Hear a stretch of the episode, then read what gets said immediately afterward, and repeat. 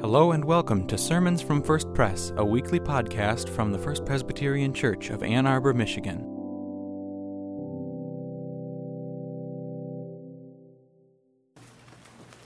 Our first reading this morning is from Isaiah chapter 35, verses 1 through 10. The wilderness and the dry land shall be glad, the desert shall rejoice and blossom. Like the crocus, it shall blossom abundantly and rejoice with joy and singing. The glory of Lebanon shall be given to it, the majesty of Carmel and Sharon. They shall see the glory of the Lord, the majesty of our God. Strengthen the weak hands and make firm the feeble knees. Say to those who are of a fearful heart, Be strong, do not fear. Here is your God.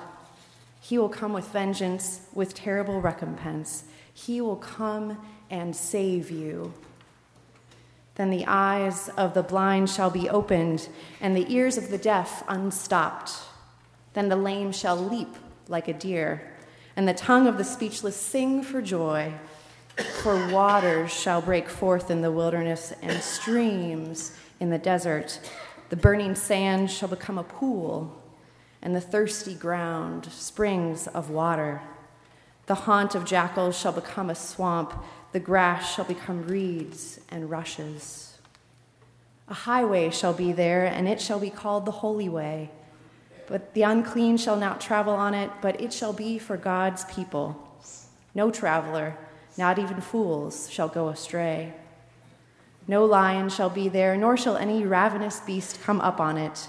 They shall not be found there, but the redeemed shall walk there. And the ransomed of the Lord shall return and come to Zion with singing. Everlasting joy shall be upon their heads. They shall obtain joy and gladness, and sorrow and sighing shall flee away. This is the word of the Lord. Thanks be to God.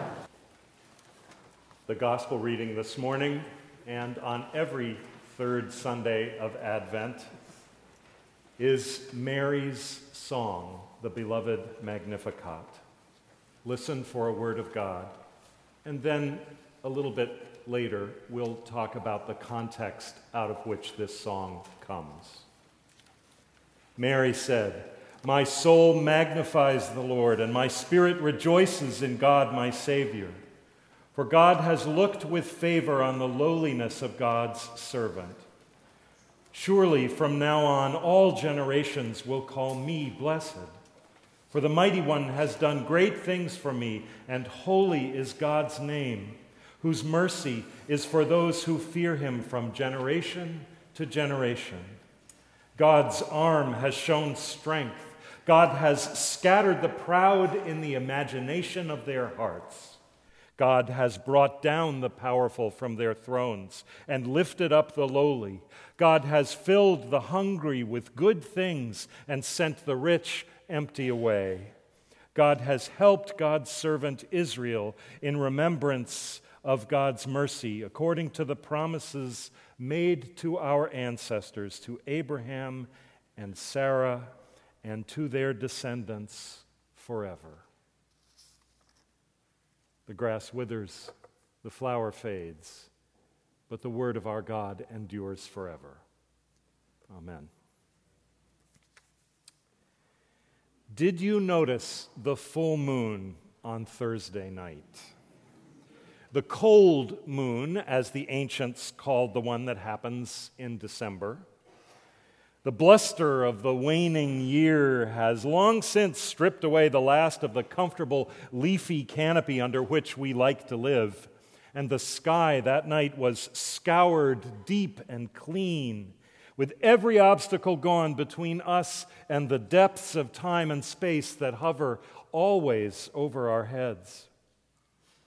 That night, near the edge of autumn and newborn winter, with the Michigan gray out of the way at last, at least temporarily. It was as though you could see our place in the sacred geometry of things, see it and feel it in a way that was both sobering and ecstatic. How little we are, how much a part of interwoven orbits and unfathomable mysteries we are. That night, everything was looking up. And then, of course, there are other times too, like yesterday, when the sky fills up with something that it takes a long time to be ready to express. Sometimes, so do we. A few weeks ago, in the church's weekly email, Our Life Together, I told a story of a local TV news anchor person that I met while serving my first congregation some years ago. She had surprised herself by starting to come to church after having stayed away through most of her young adult life. As we became friends, she told me that she'd felt that her career as a journalist required her to be as detached and unsentimental as possible. But that over time, she had begun to find that attitude of holding everything at arm's length was less and less adequate to sustain her inner life because she said magnificently, unforgettably, there wasn't enough room in that attitude for the expression of her yearning. As she started looking up again into the wide and deep sky within her, around her, above her, she told me that yearning was her point of access to her own spirituality. I told her that she reminded me of a line of the poet W.H. Auden the most real thing about us is that we are waiting. Advent is teaching us this year that waiting and yearning are about waking up and going deep, being honest about the despair that longs deeply for hope in this world, and paying attention to the fear that longs deeply for peace at this time and naming the sadness, as Mel did so beautifully, the sadnesses that crave joy. Staying awake to those who wait for the sadness of a fresh loss to abate, or those who wait for the cause of their fear to dissipate, or those who wait to learn whether the treatment is working, or those who are disillusioned or bitter about the way things are going in the world. Awakening to our own yearning, especially if you've been absent from yourself for some time, is a way to locate yourself under the widest sky. Not holding the cold moon at arm's length, but reaching into the depths to grab it. The season of waiting is the season of looking up.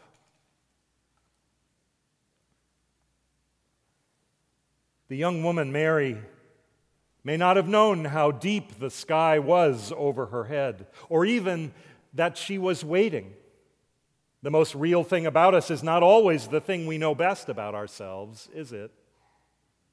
But in just about every depiction of the Annunciation that I've ever seen in paint or in print or in Christmas pageants, Mary is indeed looking up from sewing or reading or praying, looking up to discover to her surprise that she is not alone, that she is on the edge of something far deeper than she had supposed, looking up to see the sky like an ocean full of wings and stars, starting to fill with something whose significance will yet take some time to fully express itself.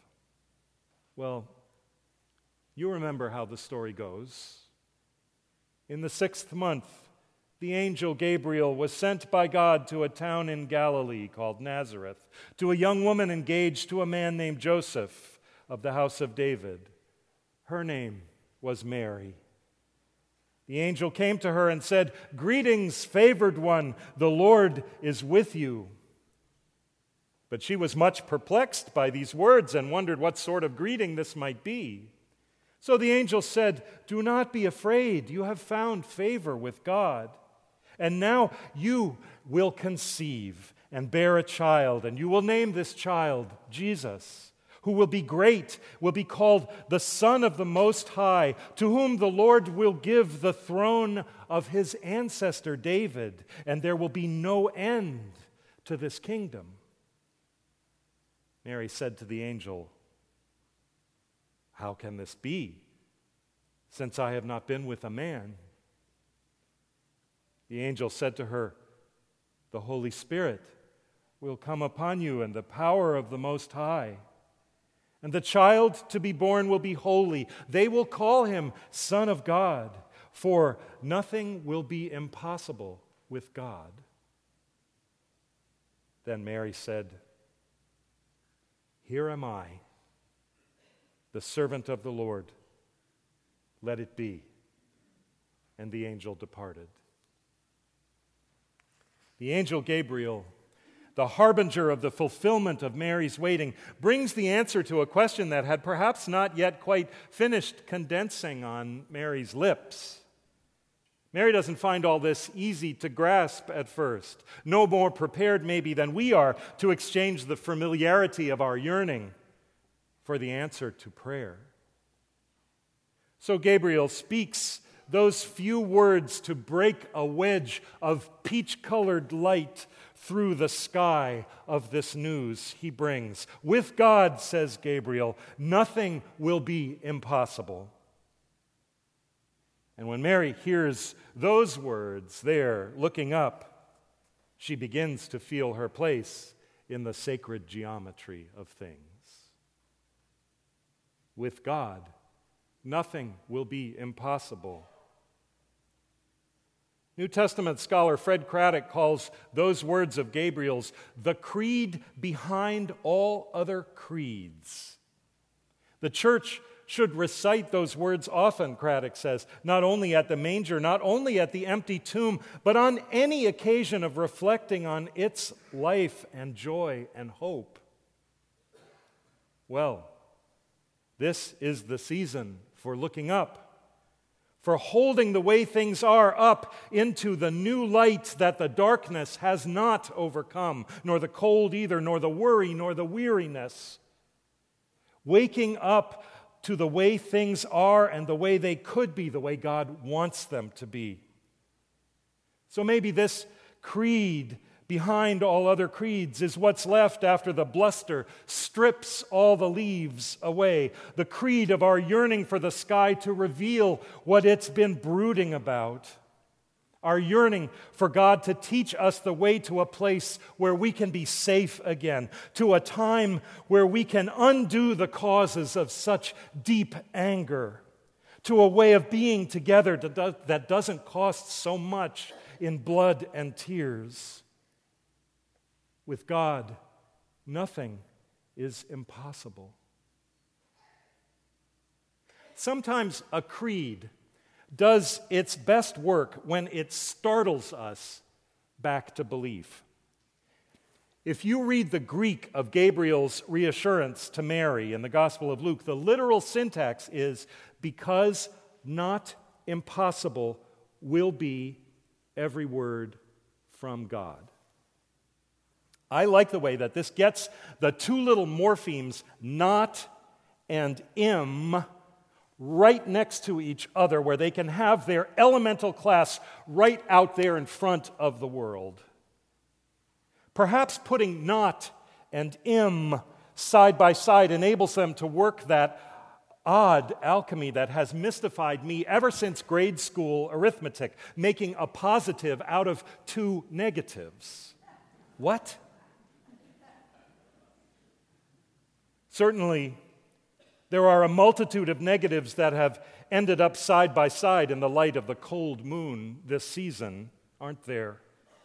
Unrequited anger, unsoothed fear, vengeful pride, cynicism, and despair. All these lurk just outside the warm circle that we try to draw around what we hope is true in this season the bitter conviction that certain mistakes once made can never be unmade, that loneliness is the final word, that the little shards of time that are all that's left for things that really matter, the habit of retaliation where the habit of forgiveness used to be, the hope of community shattered by the sh- sound of gunshots again. So, if this is creed, probably it will have to find us in the middle of all those negatives and startle us into belief because not impossible. Maybe what will make it work is saying it over and over again, like one of those little keeping warm mantras that you repeat while hopping from one foot to the other in front of a little reassuring fire in the kind of cold that makes you able to see your breath. Do the dance with me, I'll say. Say the creed. Maybe it'll help keep us warm. Not impossible. Not impossible. Not impossible. And if we should pull out this little pocketful of words in all our occasions of life, joy and hope, like when the medicine works, or when the journey ends safely, or when the good news comes, then maybe we should whisper it too in all our occasions of emptiness and anxiety and sorrow. I wonder how it would sound then, what it would feel like on our lips as it congealed there, or in our ears to hear it. Not impossible that we could find our way back from the edge of anxiety about the future of our beloved community. Not impossible that we can heal from the anger that we felt even towards each other. Not impossible that this long year or two of waiting could finally be fruitful for us. Not impossible that our weariness will give way to wonder again not impossible that God might come to inhabit this edge time and speak with the voice of a shepherd to lead us back to ourselves, back to each other. Why am I here knowing what I know about myself? Because not impossible. Why do we bother knowing what's perfectly obvious about the world? Because not impossible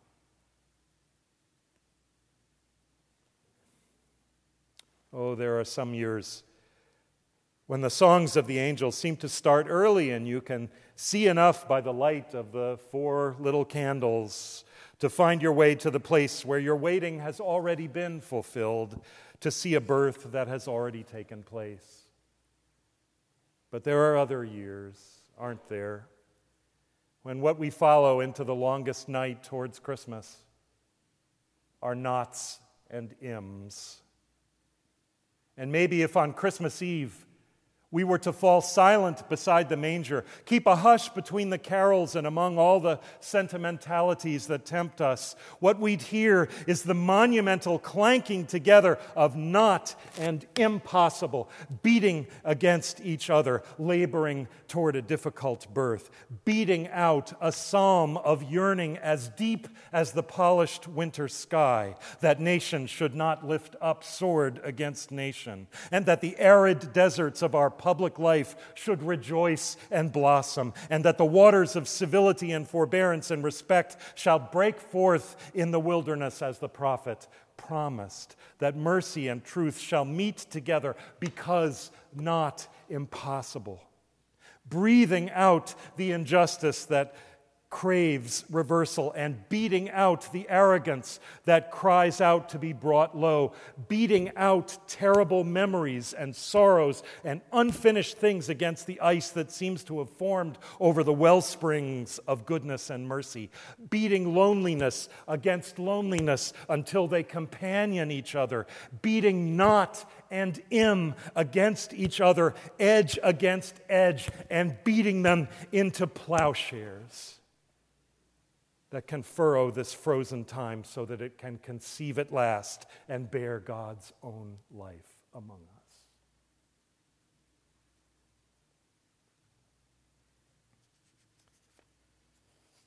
The angelic news from the depth of the sky opens Mary to her own yearning. And on the edge of an entirely new season, that's when all the things that she turns out to have been waiting for, yearning for, form themselves as a song on her lips and in her heart, just as they will do for you, perhaps, when we sing together her song in just a minute. She has awakened to what God is up to among us, all the things she has been waiting for. She awakened waiting for before she awakened to any sense that it all might come to pass. The exaltation of the lowly and the satisfaction of ancient hungers for bread and for justice, and the humbling of the mighty and the silencing of the arrogant, please, and the scattering of the proud in the imagination of their hearts. The wind blows, the leaves have dropped. The world is wider and deeper than we ever used to realize, and it matters so much what we yearn for. But we are not alone. Everything now is looking up.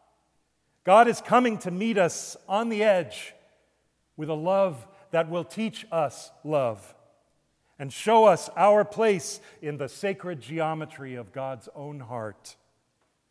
Out of all this labor, God is bringing to birth a life that, if we follow it, will mark a way that will be abundantly sufficient to the expression of all our yearning.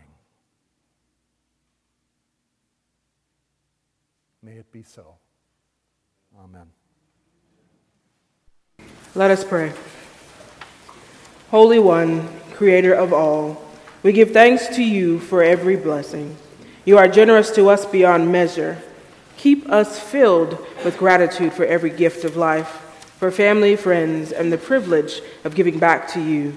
As we bring back what we have this day, we ask your blessing upon it, that this church may be a balm for a world in need, still and forever wrapped in your holy and healing love. Amen.